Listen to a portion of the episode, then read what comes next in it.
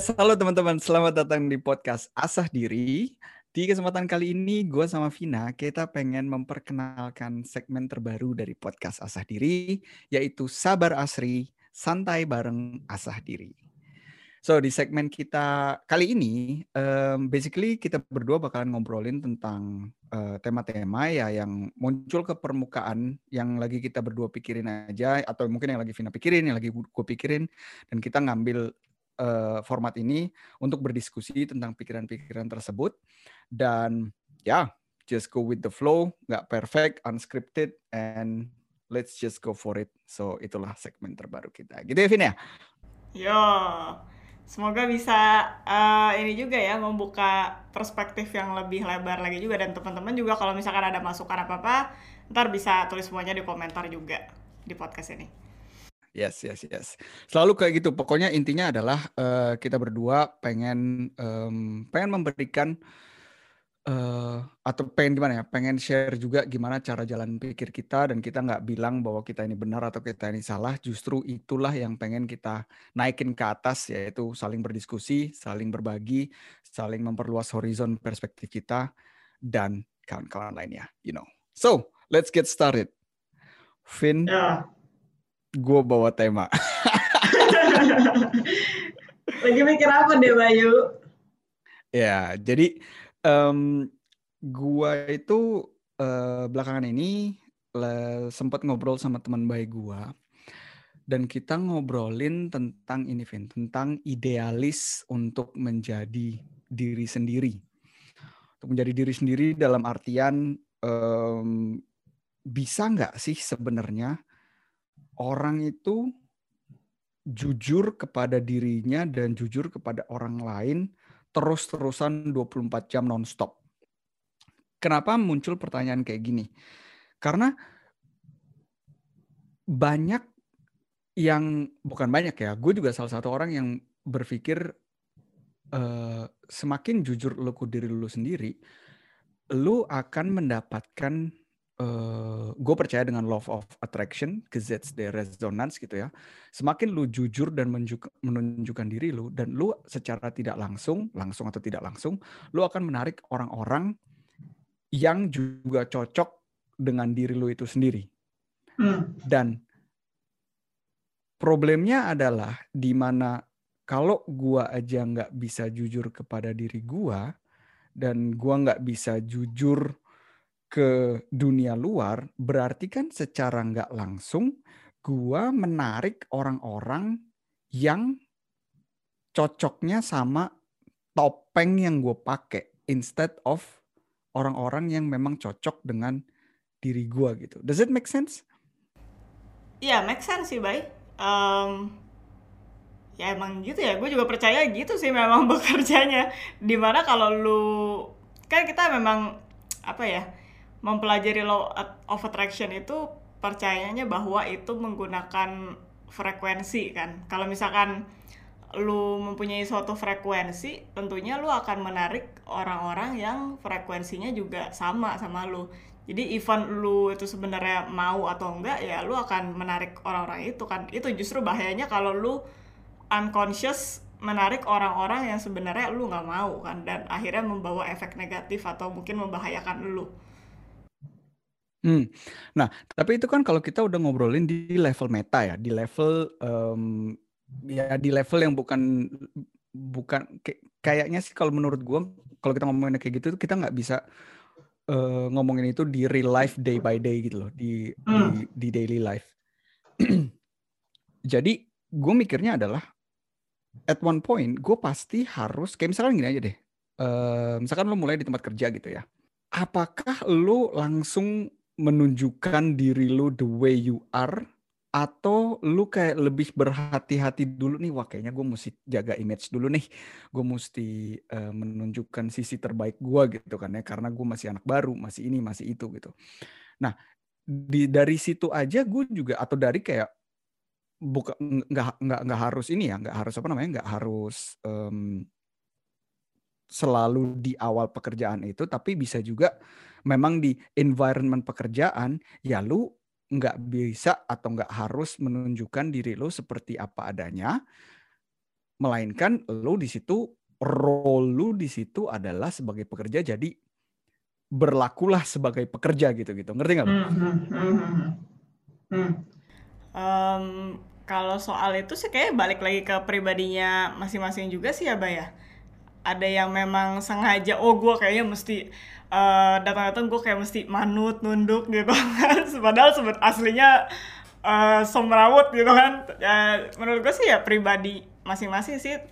Tapi ya mungkin kalau gue ngelihatnya kalau dari segi lingkup kerja ya, kalau yang tadi lu bilang kita harus memposisikan diri kita kayak pekerja yang baru masuk ke suatu tempat kerja menurut gue mungkin itu lebih ke etika dan moral kali ya daripada lu memakai suatu identitas or topeng yang perlu lu gunakan untuk masuk ke tempat kerja gitu. Kalau memang di tempat kita ngomongin tentang moral gitu ya atau tentang etika di tempat kerja gitu ya. Kita kan hidup kan kita kan makhluk sosial ya. Jadi kita adalah hmm. selalu satu part dari sebuah sistem. Ya kan? Jadi kalau lu ngelihat di rumah ya berarti sistemnya adalah sistem keluarga, kalau lu lihat di kantor sistemnya adalah sistem uh, tempat bekerja, kalau lu lagi kumpul-kumpul kongko-kongko sama teman-teman lu berarti sistemnya adalah sistem pertemanan lu itu.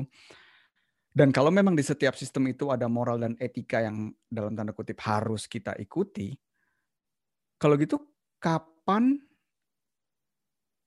ada ruangan dan waktu, ada ruang dan waktu untuk kita menjadi diri kita sendiri tanpa harus sibuk mikirin anjir gue pakai topengnya mana nih ya untuk ngikutin etika dan moral dan cara main dari setiap sistem hmm. itu sendiri gitu ngerti gak lu? Ya jadi um, menurut gue tergantung pribadinya sama mungkin gue masih tanyakan dulu diri lu yang lu maksud itu menjadi diri sendiri tuh dalam aspek apa baik? menjadi diri sendiri itu dalam aspek apa? Iya, maksudnya kayak misalkan lo orangnya um, sebenarnya ceroboh gitu, terus lo men menjadi diri sendiri ya udah, gue pokoknya emang gue orangnya ceroboh kayak gitu, ya nggak usah sok-sok kayak gimana maksud lo? Bukan, bukan kayak gitu kayak gitu. Um, topeng di sini yang gue maksud adalah kayak gimana ya? Salah satunya adalah kayak misalkan topeng image. Image itu dalam artian uh, kalau misalkan gitu ya, uh, teman-teman gue semuanya pada kongko-kongko weekend mm, misalnya ngopi-ngopi atau apa gitu kan.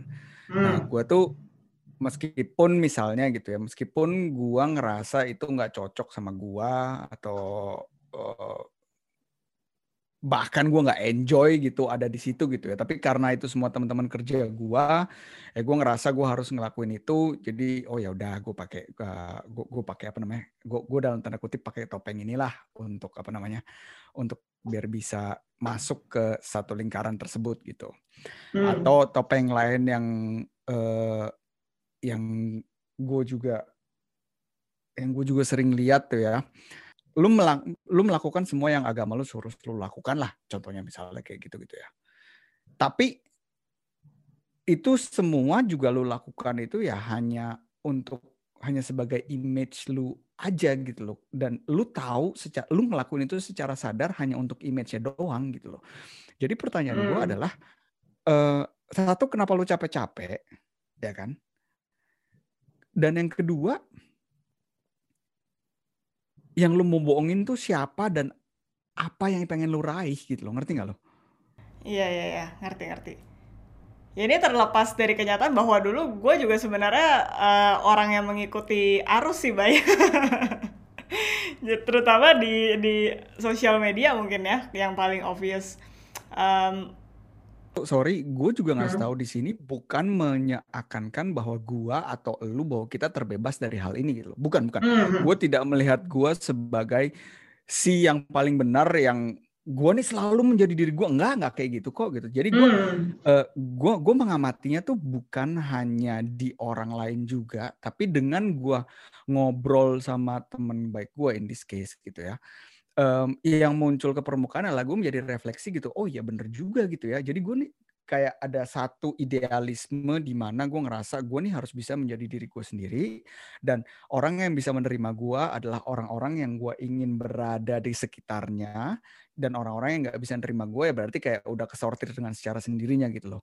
Itu pandangan gue yang satu tapi at the other side kalau gue pengen striving kalau gue pengen uh, meraih satu goal probably terutama kalau lu ngomongin ke pekerjaan gitu ya gue tengok ke belakang ya memang gue mengikuti cara dalam tanda kutip cara main apa yang society itu juga lihat secara uh, sebagai benar gitu loh. Kayak contohnya gini aja, hmm. gue di Jerman gue nggak tahu gue udah share uh, ini atau belum gitu, tapi um, kayak misalkan waktu di kantor, um, kalau orang Jerman kan dia sarapan sarapannya roti ya, uh, sarapan roti jam 9 gitu kita biasa kumpul di tengah bareng di ruangan, tapi si Bayu dong datang udah hampir kayak bawa rantang gitu anjing. Gue bawa buka buka bekal gue ada nasi ada telur ceplok ada sayur ada ini anjir full blown breakfast ala Indonesia gitu kan.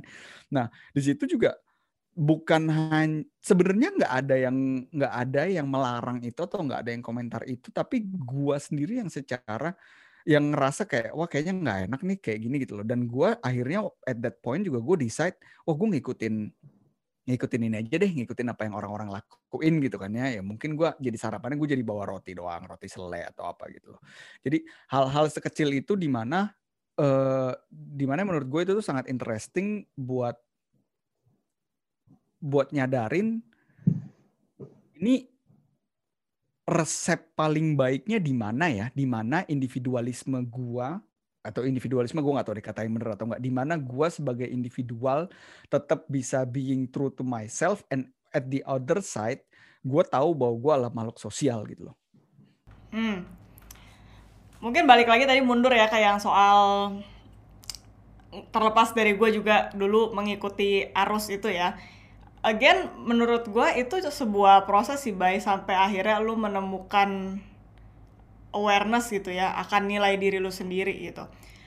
Karena memang kenyataannya dan yang gue percaya kita itu kayak memang kayak zombie berjalan gitu. Jadi um, memang kita cuma nyerap aja apa yang diberikan society atau mungkin ya orang tua or temen gitu kan. Jadi um, kita tuh jarang berpikir conscious dan bertanya kita nih sebenarnya maunya apa sih nilai diri kita tuh apa sih gitu jadi karena kita pun nggak pernah mempertanyakan itu menurut gua dan kita cuma ngeliat uh, sekitar kita yang menaruh value-nya itu dengan misalkan kongko-kongko atau misalkan uh, punya rumah mewah, or punya jabatan tinggi, kita pun akhirnya jadi terserap ke aliran tersebut gitu. Walaupun sebenarnya ya mungkin kita di dalam hati ya kita nggak mau mengikuti itu. Cuma karena kita tidak sadar ya udah ngikut aja harus yang ada gitu. Kalau pertanyaan kapan? Jadi individualismenya itu naruhnya di mana ya? Beda-beda sih baik tiap orang. Gue gua nggak bisa langsung pinpoint gitu ya. Misalkan kalau di pekerjaan um, menurut gue itu gini sih baik sulit ya gimana ya merumuskannya. Menurut gue itu choice sih. Kalau kalau selama lu sudah tidak nyaman dan lu memang tahu nilai diri lu apa bahwa diri nilai diri lu itu bukan bergantung pada oh ya udah ntar orang-orang ngomongin gue orang apa gitu. Ya menurut gue sih lu akan milih um, keputusan yang memang lu mau gitu. Jadi menurut gue individualisme juga pilihan sih lu mau makainya kapan nah kalau lu gimana kalau lu bisa nggak uh, lu share pernah nggak lu mikirin topeng yang lu pakai itu apa aja? Kalau tadi lu ngomong juga dulu lu adalah orang yang ikut uh, sering atau lumayan ikut masuk arus gitu ya. Dan gue juga pretty sure bahwa kita tidak akan bisa ada 100%. Kita 100% ikut arus ya nggak mungkin. Kita juga 100% tidak ikut arus saya itu juga nggak mungkin gitu ya. Kita tuh selalu, hmm. gue percayanya kita adalah selalu mission atau selalu kombinasi dari banyak faktor itu gitu loh. Um, topeng yang lu pakai itu apa dan mungkin kenapa anjing ini tapi vulnerable sih kalau kita ngomong gini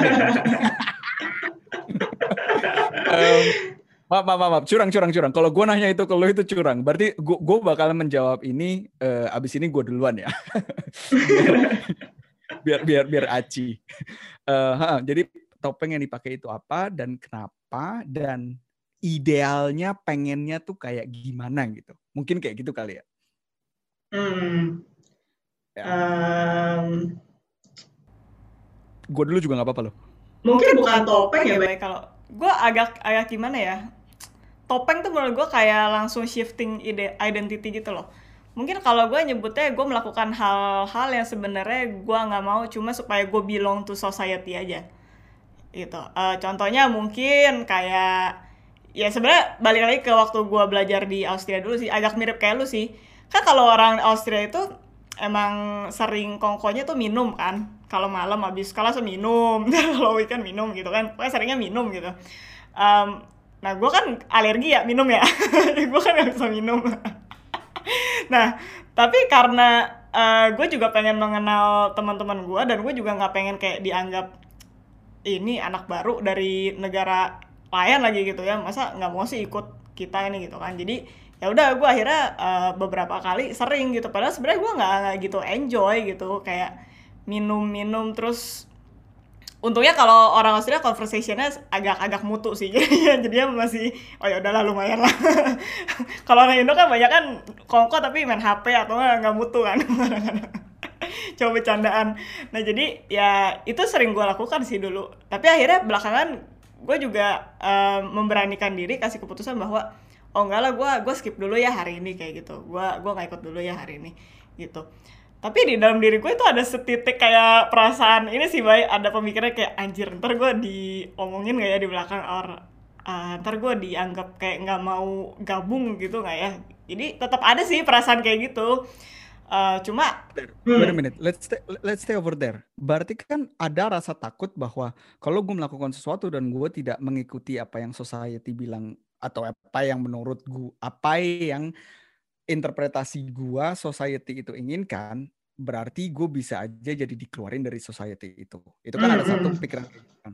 Nah, hmm. at that point kayak misalnya gitu ya, lu tetap tapi lu tetap ambil decision itu gitu kan. Nah, setelah itu kan lu melihat apa yang terjadi gitu kan. Nah, apakah rasa takut lu itu selaras dengan apa realita yang terjadi? Apakah lu jadi dibilang, oh lu nggak asik lu gitu? Ya, gue nggak tahu. Ya, gue nggak tahu. Kalau treatment mereka ke gue sih ya fine-fine aja.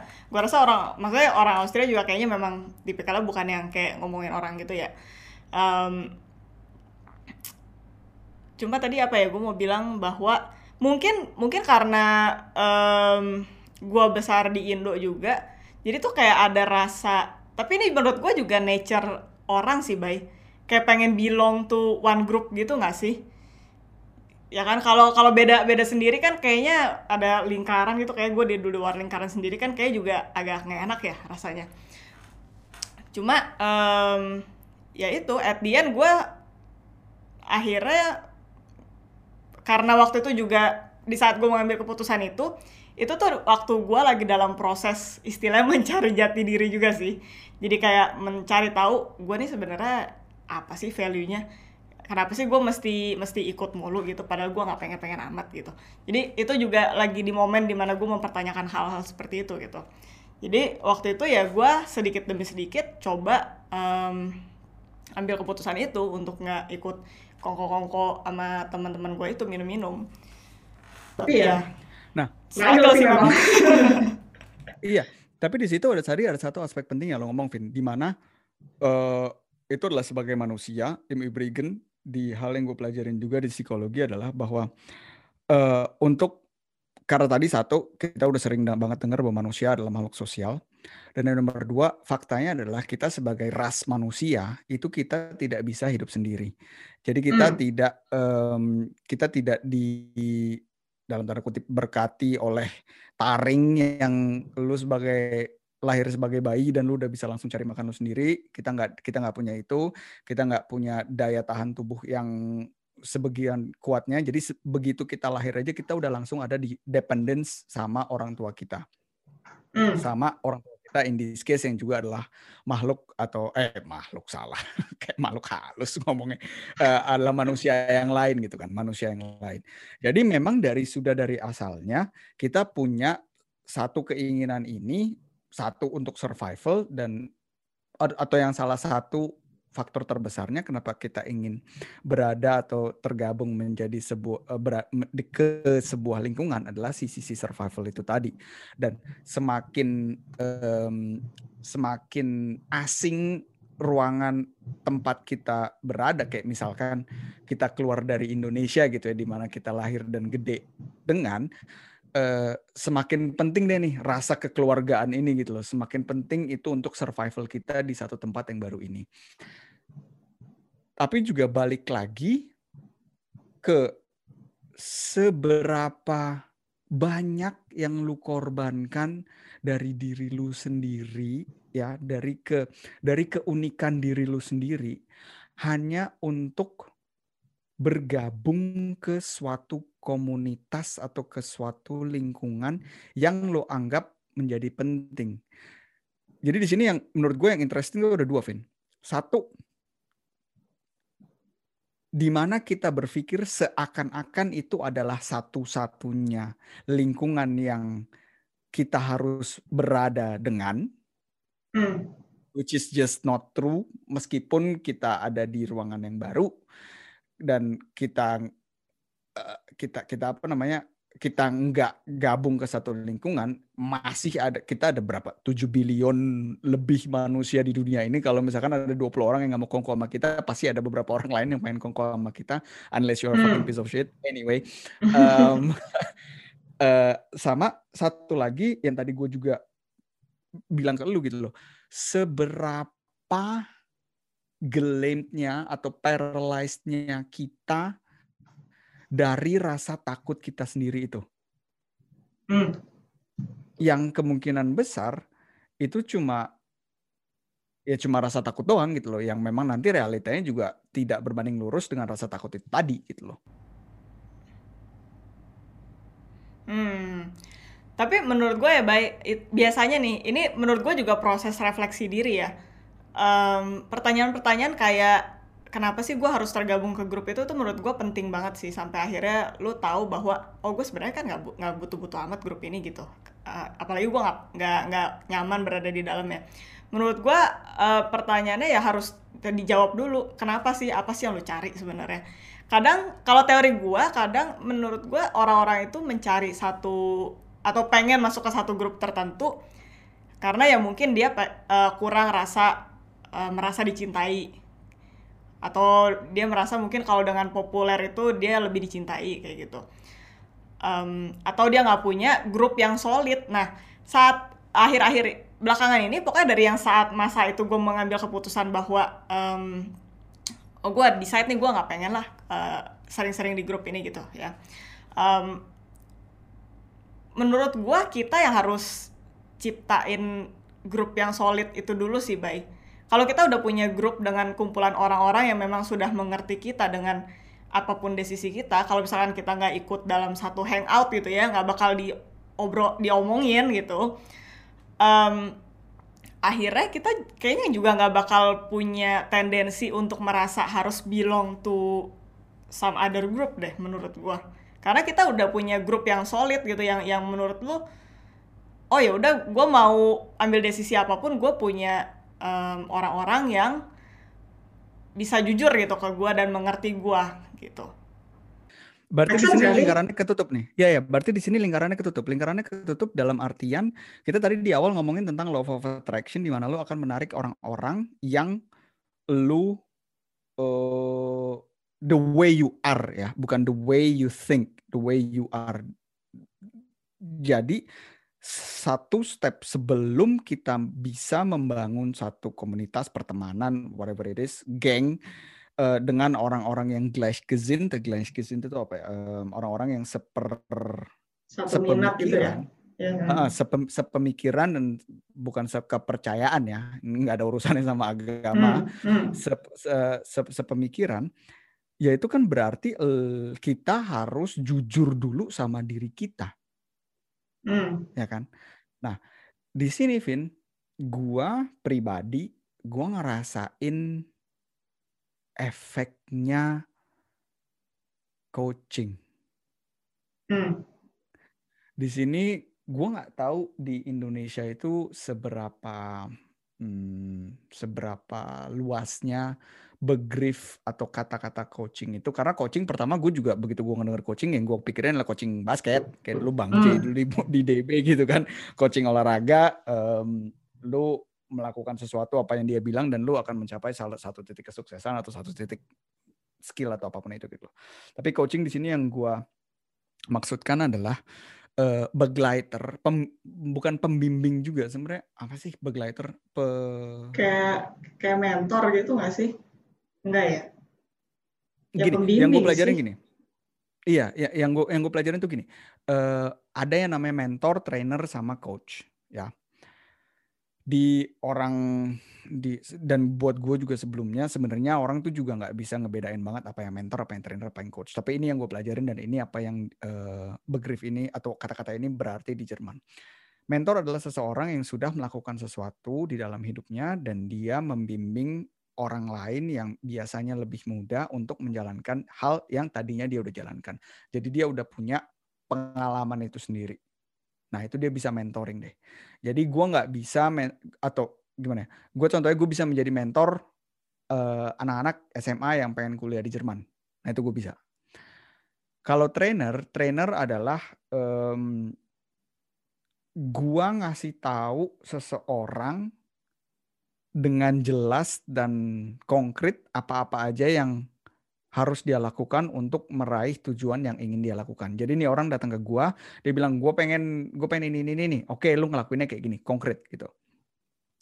Sedangkan kalau coaching, coaching itu beda.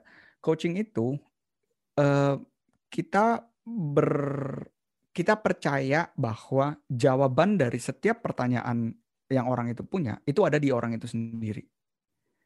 Jadi gue sebagai coach, gue tidak memberikan jawabannya, tapi gue nemenin, gue nemenin ini orang untuk forcing itu apa ya? Untuk Em, nyari, meneliti ya. Ah, ah, meneliti, nyari, nemuin jawabannya di diri dia sendiri. Gimana caranya? Oh itu ada teknik-tekniknya. Salah satu dari teknik-tekniknya adalah di mana tadi lu juga udah nyebutin itu, Vin. Em, pertanyaan-pertanyaan yang tadi lu bilang. Karena eh, pertanyaan-pertanyaan seperti kenapa gua punya tendensi untuk kongko sama grup ini? Atau yang kedua misalnya, kenapa gua abis contoh nih ya, contoh doang nih, contoh contoh basic. Kenapa gua abis putus sama cewek gua, tapi gue langsung masuk ke relationship yang lain dan relationship itu sebenarnya satu banding satu sama relationship yang sebelumnya, if not bahkan lebih parah. Tapi tendensinya sama nih, pasangan-pasangan yang gue tarik ke dalam hidup gue gitu loh. Sehingga gue mempertanyakan, anjir kenapa gue eh, seakan-akan gue nggak belajar dari pengalaman gitu lah gitu loh. Nah, hal-hal yang menurut kita kita bisa jawab dari luar dan itu buat kita jelas, buat si pelaku pelaku dalam tanda kutip ya, buat yang sih ngejalanin hidup itu Hmm. itu sering kali tuh nggak jelas karena alasannya tuh ada deep insight di dalam dirinya gitu, Vin. Hmm. Nah, jadi em, itu menurut gua satu ini sih satu apa namanya satu jalan gitu ya untuk mempercepat hmm, nggak harus mempercepat sih bisa menginitiate bisa memulai bisa mempercepat gitu ya tergantung lu ada di fase apa di dalam hidup lu proses refleksi seseorang tentang hidupnya sendiri Vin. Dan buat gua balik lagi ke tema ini lu jujur ke diri lu sendiri itu adalah akar dari semuanya. Hmm.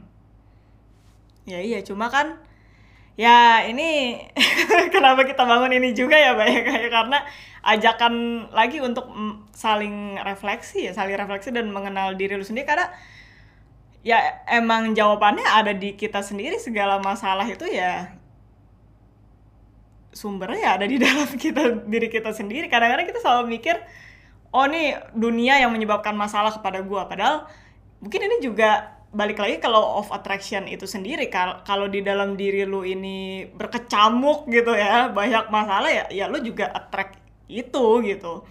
Jadi ya memang gue juga percaya semuanya berasal dari diri kita cuma ya sayangnya memang entah kenapa kayaknya orang-orang tuh kalau baru jatuh baru depres gitu ya baru akhirnya mempertanyakan segala hal gitu. Kalau lagi ya santai-santai aja mah kayaknya ya nggak bakal ditanyain. Makanya ya semoga dengan mendengarkan kita ya banyak yang bertanya.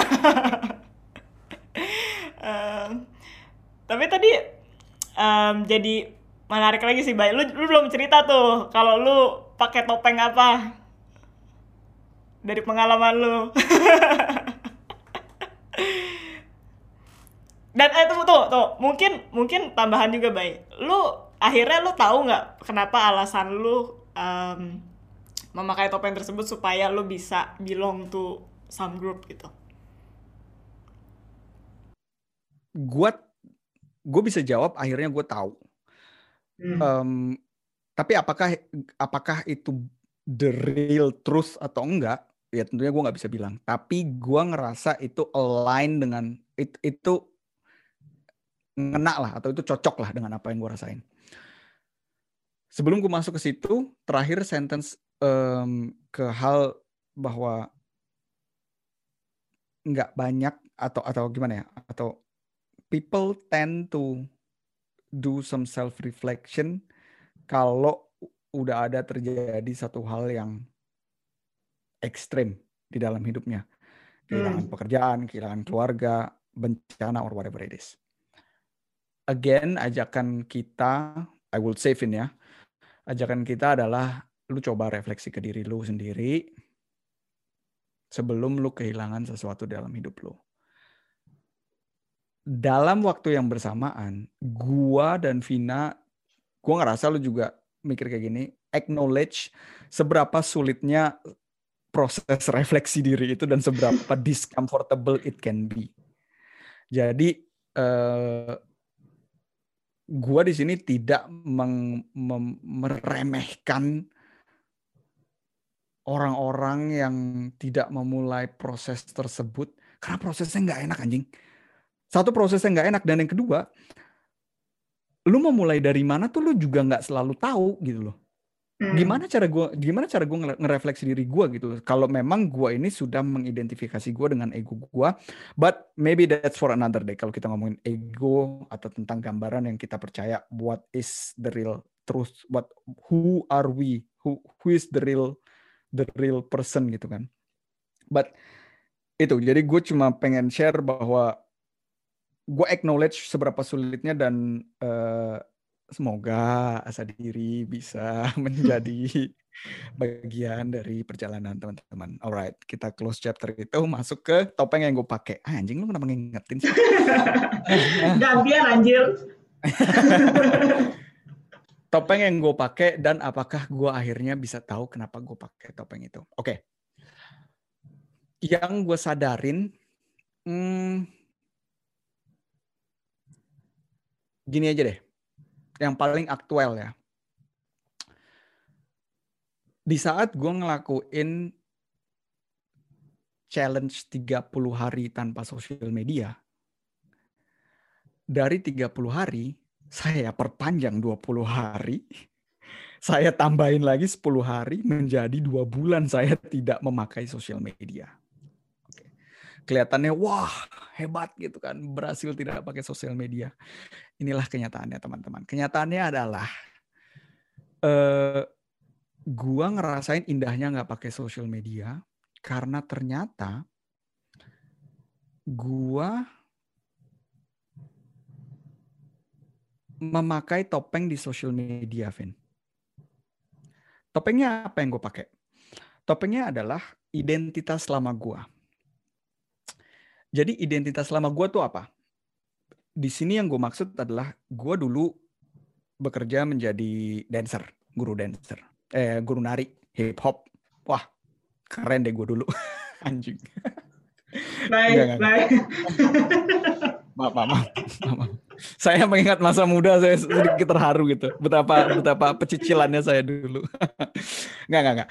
Jadi gue dulu ngebangun uh, karir sadar nggak sadar di dunia menari dan uh, itu juga melalui social media. Jadi gue dulu social media itu gue pakai untuk menjadi nunjukin gue itu siapa dan gue mendapatkan job dari situ dan gue mendapatkan security hidup gue di Jerman gue bayar dari gue menari dan kawan-kawan lainnya. Oke. Okay. Nah di saat gue sekarang fokus untuk masuk ke dunia menjadi psychological consultant, kita ngebangun asa diri, fokus hidup gue sudah berubah, tidak lagi menjadi seorang student yang menari, tidak lagi menjadi seorang insinyur yang hobinya dancing, tapi gue pengen menjalankan ini menjadi karir gue, gue nggak rela buat ngelepas topeng itu. Topeng di mana gue ngerasa gue udah ngebangun identitas gue menjadi seorang dancer yang oke okay lah gue di booking sana sini, oke okay lah karir gue sebagai dancer. Nah, gue nggak rela ngelepas topeng itu, Vin. Karena kalau gue ngerasa gue ngelepas topeng itu, gue jadi satu, gue jadi bukan siapa-siapa. Atau yang kedua, identitas yang tadinya sudah gue bangun sudah menjadi tidak relevan lagi. Dan gue bisa merasa menjadi, oh anjing ini sia-sia nih sampai sekarang. Apa yang udah gue bangun sia-sia. Gitu kan. Tentunya setelah gue menyadari dan gue akan share abis ini gimana proses gue menyadari menyadarinya justru dengan tidak menggunakan topeng lagi justru itulah jalan yang terbaik untuk gue pribadi untuk menggunakan sosial media untuk bisa strive di karir gue yang lagi gue bangun sekarang jadi paradoksnya di situ satu gue tahu eh satu gue nggak mau nge ngelepas topeng. Yang satu lagi gue tahu justru justru gue nggak bisa maju kalau gue masih pakai topeng yang lama karena gue masih punya identitas yang lama. Nah, gimana cara gue ngehnya itu? Itu tadi, gue ikut satu coaching proses di tempat di mana gue belajar tentang psikologi gue menjadi gue gue dibimbing bu, bukan dibimbing dibimbing tuh kalau dibimbing itu kalau menurut gue tuh kayak dibimbing ke arah yang benar gitu loh gue nggak dibimbing tapi gue ditemenin Hmm. Gue ditemenin dan dengan coaching proses itu gue ada satu teknik yang dipakai dan di situ gue bisa realize dengan sendirinya bahwa yang gue lagi jaga itu adalah identitas lama gue, identitas gue. Sedangkan gue sebagai Bayu Prihandito itu sebenarnya jauh lebih besar dan jauh lebih bond, lebih berwarna-warni daripada identitas yang udah gue pakai aja. Jadi jawabannya adalah gimana cara gue menemukannya satu dari coaching proses dan dua gue gue gini uh, ini juga ini juga satu teknik yang gue pelajarin di sekolah psikologi gue gue bikin vlog Vin. Gue bikin vlog. Jadi yang pertama gue pakai uh, apa namanya gue pakai pakaian hip hop gue pakai caps gitu-gitu. Dan gue ngomong gitu loh eh gue ini adalah uh, gue I call myself hip hop Bayu. Maaf ya teman-teman jangan tertawa. Hip hop Bayu. Dan gue bilang di situ nih lo kenapa lu harus menjaga identitas lu menari itu sudah menyelamatkan hidup lu di Jerman. Ini ini ini ini ini, pokoknya semua yang hip hop Bayu itu pikir harus dijaga. Dah. Gue lepas capnya semuanya. Terus gue pakai Terus gue pakai kacamata biar terlihat pintar. Dan di situ adalah kacamata ini adalah simbol um, gua menjadi um, konsultan dan gua ber men, berbicara di depan kamera ke diri gue sendiri kenapa gue percaya bahwa kita harus berubah Kenapa kita harus kenapa kenapa Bayu hip hop Bayu tuh harus ditinggalkan dan kita harus menjadi konsultan Bayu gitu. Hmm. Setelah dua proses itu, satu hal lagi yang krusial adalah gue ngelepas itu semua dan gue menjadi the real Bayu. The real Bayu adalah gabungan dari semua erfarung, semua pengalaman yang Bayu udah pernah jalanin di dalam hidupnya. Jadi konsultan Bayu itu adalah part dari real Bayu, hip hop Bayu adalah part dari real Bayu, dan at the end of the day, gua yang decide kita mau ke mana nih. Jadi gue punya banyak tim di dalam diri gue, Vin. Gue punya student Bayu, gue punya anak DB Bayu, gue punya SD Bayu, dan kawan-kawan lainnya. Dan at the end of the day, because I am part of them, eh, salah, wrong. They are all part of me. Gue bisa ngedengerin apa sih yang salah satu yang mereka ini mauin. Tapi at the end of the day, gue yang ngasih keputusan kita jalan ke sini karena ini. Hmm. Dengan begitu, gue berdamai dengan semua bagian-bagian part dari diri gue dan gue nggak ada lagi yang ngerasa being left out gitu loh. Karena semua udah ngeluarin mainung karena semua udah ngeluarin pikirannya yang menurut mereka itu yang terbaik itu apa. Dan gue udah ngejelasin sebagai tim chef sebagai tim lighter sebagai bos bos dari hidup gue ini kita jalan ke sini ya gitu. Yes tapi tapi ya, ya, ya.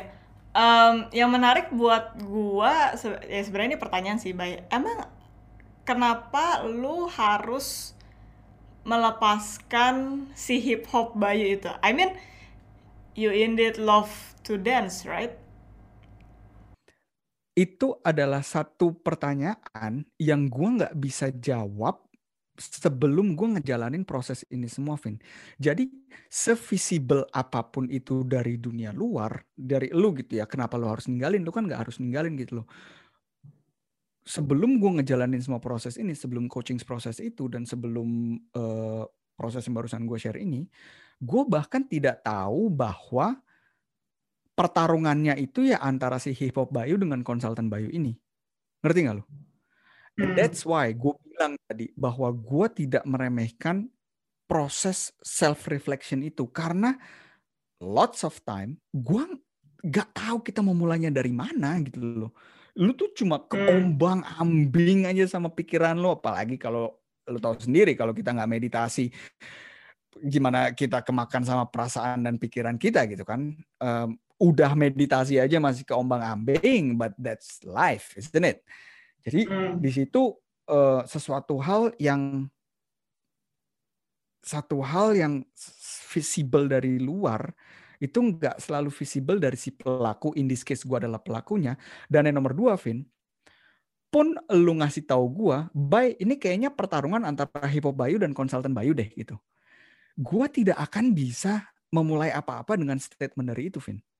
Karena gue ya. belum mateng. Iya memang. Makanya sebenarnya untuk lu tahu tadi bahwa lu punya banyak segmen di dalam diri lu aja itu menurut gue suatu hal yang udah advance. Karena maksudnya ya um, ya lu menyadari itu ada part di satu di diri lu lagi ngomong lu tahu oh ini loh si Bayu zaman sekolah gitu. Oh ini loh si Pak Bayu. Cuma again balik lagi ke yang tadi Bay. Uh, mungkin kenapa gue bisa bilang kayak gitu?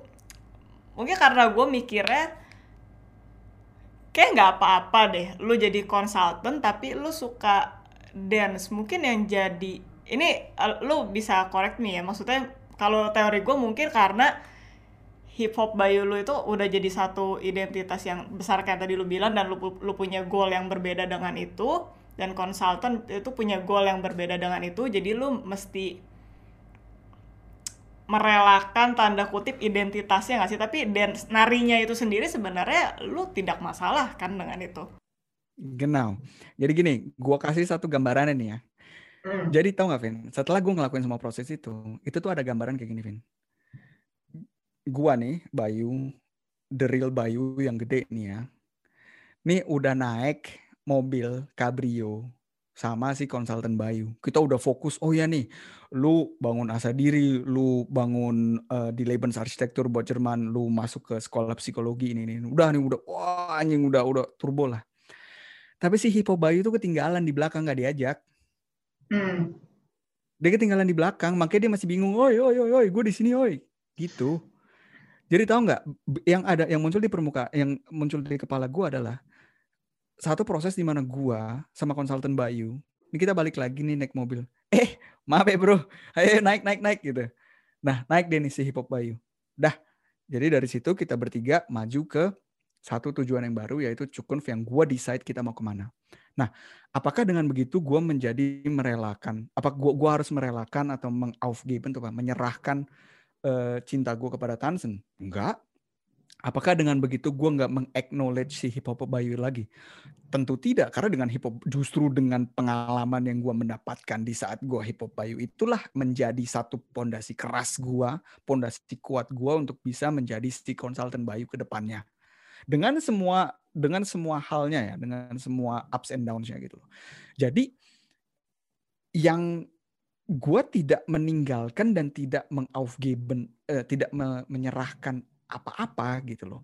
Justru hmm. gue justru gue merangkul semuanya, semua tim yang ada di dalam diri gue untuk maju ke depan bersama-sama.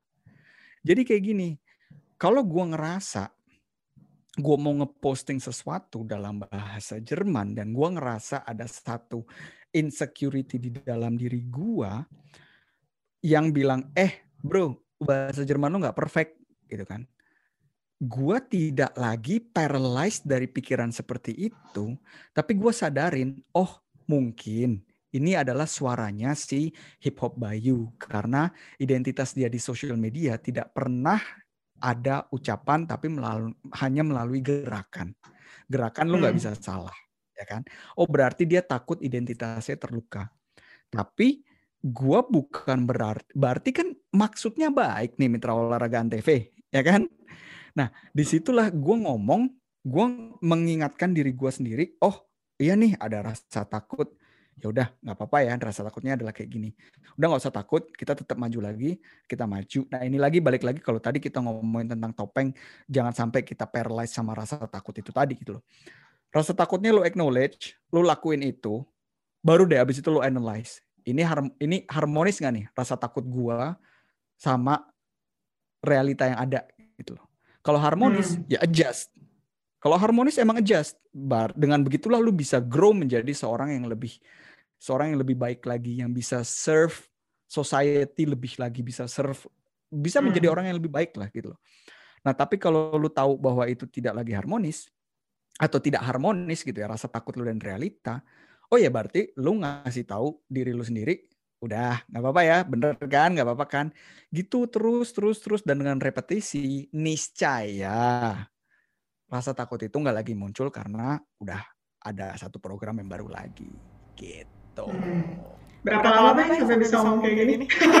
Bangsa. Eh tapi maksud gue ini um, memang ya kayak yang tadi Bayu bilang itu tuh prosesnya memang tidak menyenangkan sekali. Dan gue pun juga apa ya kita bisa bangun asa diri ini aja gue nggak pernah kepikiran baik kita bisa sedip ini ya. Maksudnya ya kita bilang ini cukup deep ya ngobrol kayak gini ya. Dulu kan bercanda doang ya kalau ngobrol. Um, jadi ya memang uh, yang karena yang jadi pemikiran gue tuh atau pertanyaan di diri gue orang tuh tertarik gak sih untuk berkenalan kembali dengan dirinya sendiri gitu?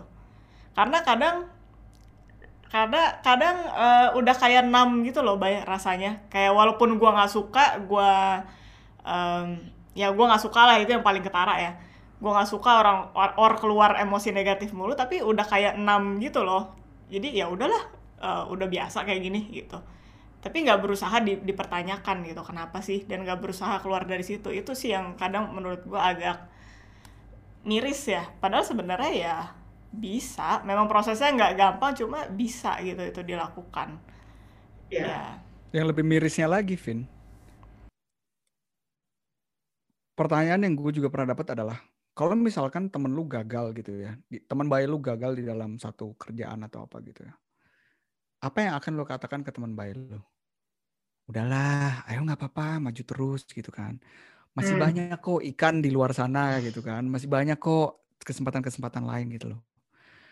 But at the time di mana lo gagal, kata-kata apa yang lo kasih ke diri lo sendiri? Lu goblok banget sih. Kenapa sih kok lu gitu aja nggak kepikiran gitu loh? Kenapa sih lu uh, lu bisa sampai kehilangan pekerjaan lo? Nah, fakta itu aja, Vin.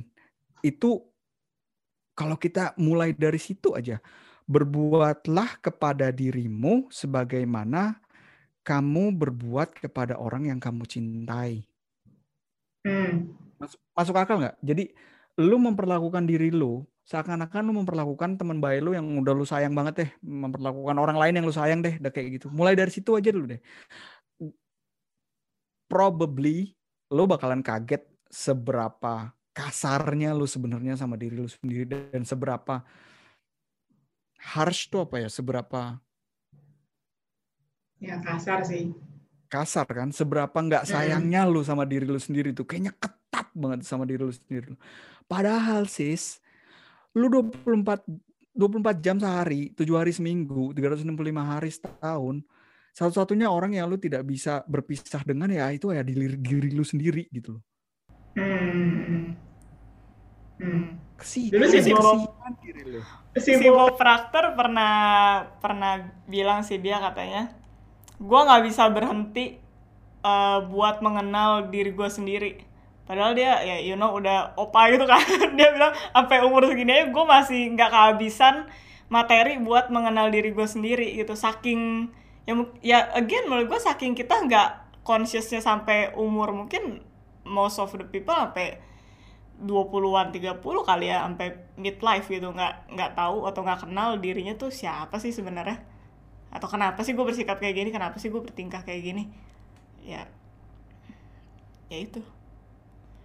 Jadinya dan menurut juga indahnya indahnya adalah ya indahnya adalah ya gua ngerasa atau pretty sure sih saat ini ya kepercayaan gua adalah ini proses yang juga memang tidak ada akhirnya gitu loh. Hmm. Ini proses yang gak ada akhirnya kalau kita sebagai manusia juga selalu evolve, kita akan selalu berubah, kita akan selalu um, ya kita akan selalu berkembang gitu ya. So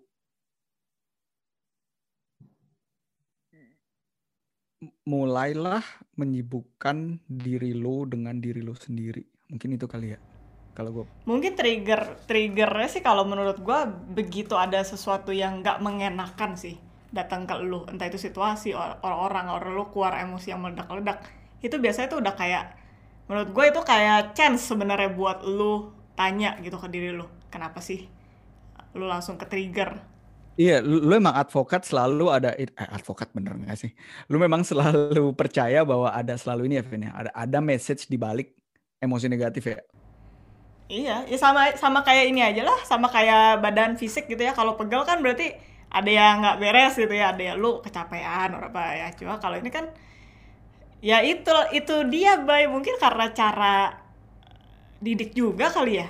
Kalau misalnya kita punya emosi tuh selalu di suppress gitu ya, selalu di udahlah udahlah nggak usah ini udahlah nggak usah nangis ya gitu gitu sih mungkin jadinya ya kita memang punya mentalitas itu jadinya tapi nggak statik Vin. Ini satu hal yang gue pelajarin lagi nih. Wah jadi gue ngelarin semua kartu dari sekolah psikologi gue uh, ini. Uh, ya kita punya masa lalu yang tidak bisa kita rubah. Ya masa depan tidak bisa kita kontrol, tapi ya lu bisa mulai hari ini dan sekarang untuk bergerak membangun hidup the way you want it to. Iya memang.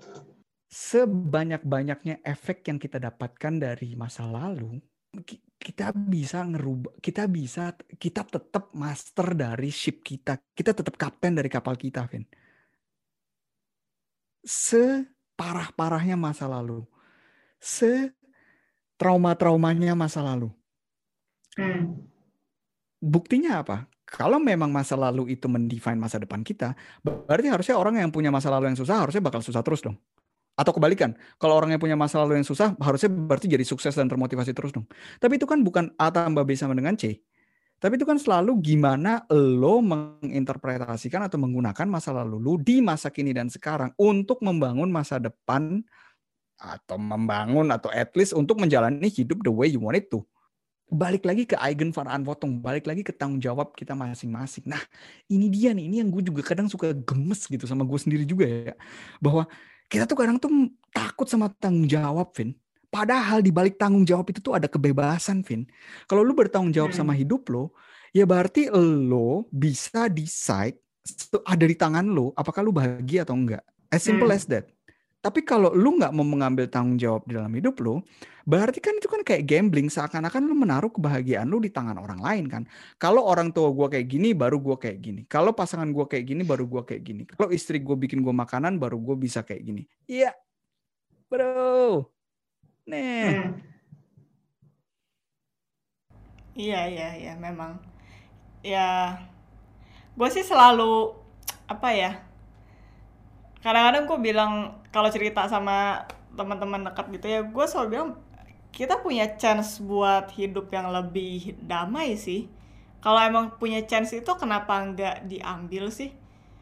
Tapi kadang, kadang ya again balik lagi satu alasannya kalau nggak ya takut sama perubahan atau enggak hal yang menyakitkan itu udah jadi normality jadi again ya takut lagi untuk keluar dari normality itu dan ya ketiga kadang mereka ya memang mungkin kurang resource sih menurut gua kurang apa ya mungkin nggak ada nggak ada tekniknya kali ya bayang itu bukan sesuatu yang kayak lu suatu hal yang teknikal gitu lu bisa tahu jalannya pakai step ini step ini step ini gitu loh. Langsung dapat uh, hidup yang lebih damai kayak gitu. Emang tricky gitu. Tiap orang tuh punya beda-beda. Jadi again memang ya kayak yang lu bilang sih sebenarnya paling efektif ya untuk menemukan itu dengan coaching sih. Karena tiap orang juga punya masalah yang berbeda masalah lu yang berbeda goal yang berbeda gitu kan.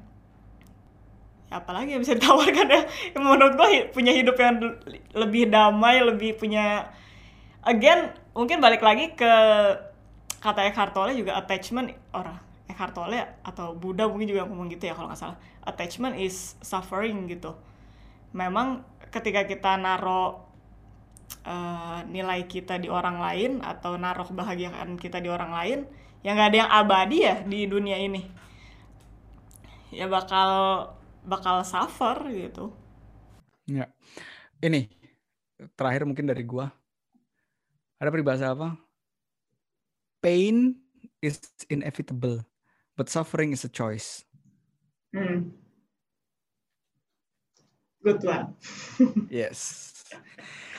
Ah, I will say itulah teman-teman uh, uh, uh, apa namanya segmen sabar asri yang pertama lu masih mau tambahin sesuatu nggak sih nggak tahu ya mungkin kalau balik lagi ke soal topeng ya balik lagi itu menurut gua pilihan lu sih mau pakai topeng itu atau enggak mungkin bukan topeng topeng sih ya pilihan lu mau melakukan hal yang lu nggak suka atau enggak kalau misalkan memang itu jadi kalau dengan lu tidak melakukan itu lu kehilangan mimpi lu ya gini menurut gue juga itu choice gitu. Dan itu tergantung ke pribadinya juga menurut gue lu punya value apa di diri lu punya integrity kayak apa gitu. Karena nggak nggak semua orang yang kayak lu bilang juga tadi ada rumusnya gitu. Gua nggak melakukan ini terus gua dapat yang ini or sebaliknya gitu. Jadi ya again semuanya berawal dari proses mengenal diri akhirnya lu bisa membuat keputusan-keputusan di hidup lu sih kalau menurut gua Yes, dan sadarin bahwa lo punya choices. Dan di balik setiap choices selalu ada harga yang dibayar. Jadi di sini kita nggak ngomongin bahwa semuanya akan penuh dengan pelangi dan indah semuanya, tidak seperti itu. Tapi lo tetap kapten dari perahu lo dan lo yang bertanggung jawab. So, so lo yang bertanggung eh, dan bukan hmm, kalau memang lu sudah bertanggung jawab akan hidup lu, lu yang ngerasain pahit manisnya hidup lu gitu ya dari semua keputusan-keputusan lu ya. Well, maybe lu bisa consider buat ngambil keputusan yang sadar juga karena ya lu yang ngerasain pahit manisnya kayaknya lebih asik kalau lu yang apa kalau kata Gary V itu mendingan lu mati gara-gara pedang lu daripada pedang orang lain. Iya, iya, iya. Yes. Oke, okay, sip kalau gitu. Thank you banget teman-teman yang udah ngedengerin sampai kali ini dan um, kita ketemu lagi di video-video asah diri lainnya. Please cek uh, Instagram asah diri di @asahdiri.ind, YouTube channel asah diri. Di situ kita ngepost semua podcast-podcast kita dan semua klip-klip kita. Kita juga ngepost uh, beberapa YouTube clips ya Vina dari kita yang kita buat sendiri juga ekstra buat YouTube. Dan semoga uh, lo semua suka dengan segmen, segmen baru um, asah diri ini dengan sabar asri ini nyantai bareng santai bareng And then yes, that's it. And dari kita berdua, thank you banget and I'll see you guys on the next episode. Dadah. Bye bye. Hey guys, thank you udah ngedengerin episode podcast Asa Diri kali ini. Semoga episode tadi bisa memberikan nilai lebih dan value lebih untuk lo yang ngedengerin. Kalau lo pengen support kita, bisa dengan follow Instagram kita di @asahdiri.ind, subscribe YouTube channel kita di Asah Diri, dan juga bisa taruh review di Apple Podcast. Ingat juga untuk share ke teman-teman kalian dan terus asah diri. Karena berlian tidak bersinar dengan sendirinya. Sampai ketemu di episode selanjutnya.